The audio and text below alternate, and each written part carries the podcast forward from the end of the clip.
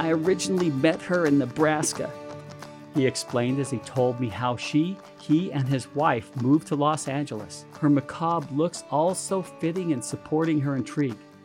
Broken by years of neglect and imposed judgment, her outer shell was imperfect, old, and worn. Hidden within her a most powerful heart that by his nurturing attention was on the road back to dignity.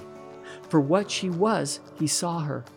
And back to life after years of being ignored and forgotten, he built her. Both she and he bonded through trials of misunderstanding stares and profiling comments. Her eyes glowed a radiant blue as I approached her, and with her jaw dropped to breathe in the midnight air, she exhaled with the thunder of a confident and roaring voice. And as her tone settled to a purr, I began to see past her dark exterior. I asked her name, and with a fatherly smile, he took charge in sealing our introduction. I call her Dead Storage, he chuckled, and then elaborated. Because you could store dead people in her. Eric was his name, and as we got to know each other under the light of a strip mall parking lot, he leaned against her hood. A her she was, but to him she was not a token of ghoul. She was a loyal and uplifting friend. And as the glowing blue LED eyes of her bizarre intake system took me in, a chromed out skull that dropped its jaws with every push of the throttle, I began to understand their relationship. He lifted her hood to reveal her heart, an amazing displacement of tricked out 473 Cadillac, topped off by a set of spiderweb cam covers. And happy to report, there were no corpses behind the driver's seat, and by the looks of it, she had not seen any breathless bodies for a long, long time.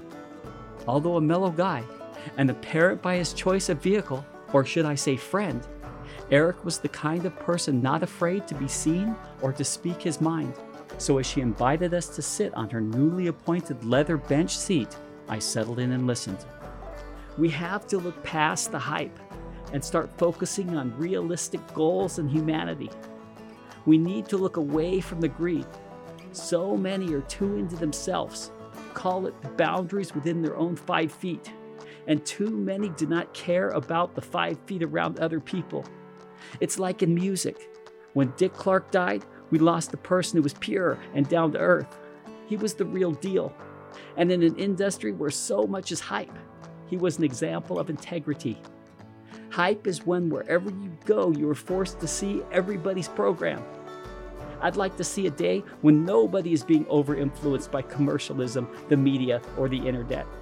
A day when people make decisions based on what they know, what they have learned, and on what they have researched.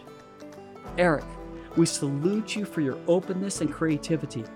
For in your thoughts, perhaps you have forced us to examine the skeletons in our own closets, maybe even inspired us to push away any phantoms we were afraid of, to evaluate not only our individual outlook and reach of our influence, but also to inventory what we base our thoughts and actions upon. And even more importantly, how we view others as we interact within this world we share.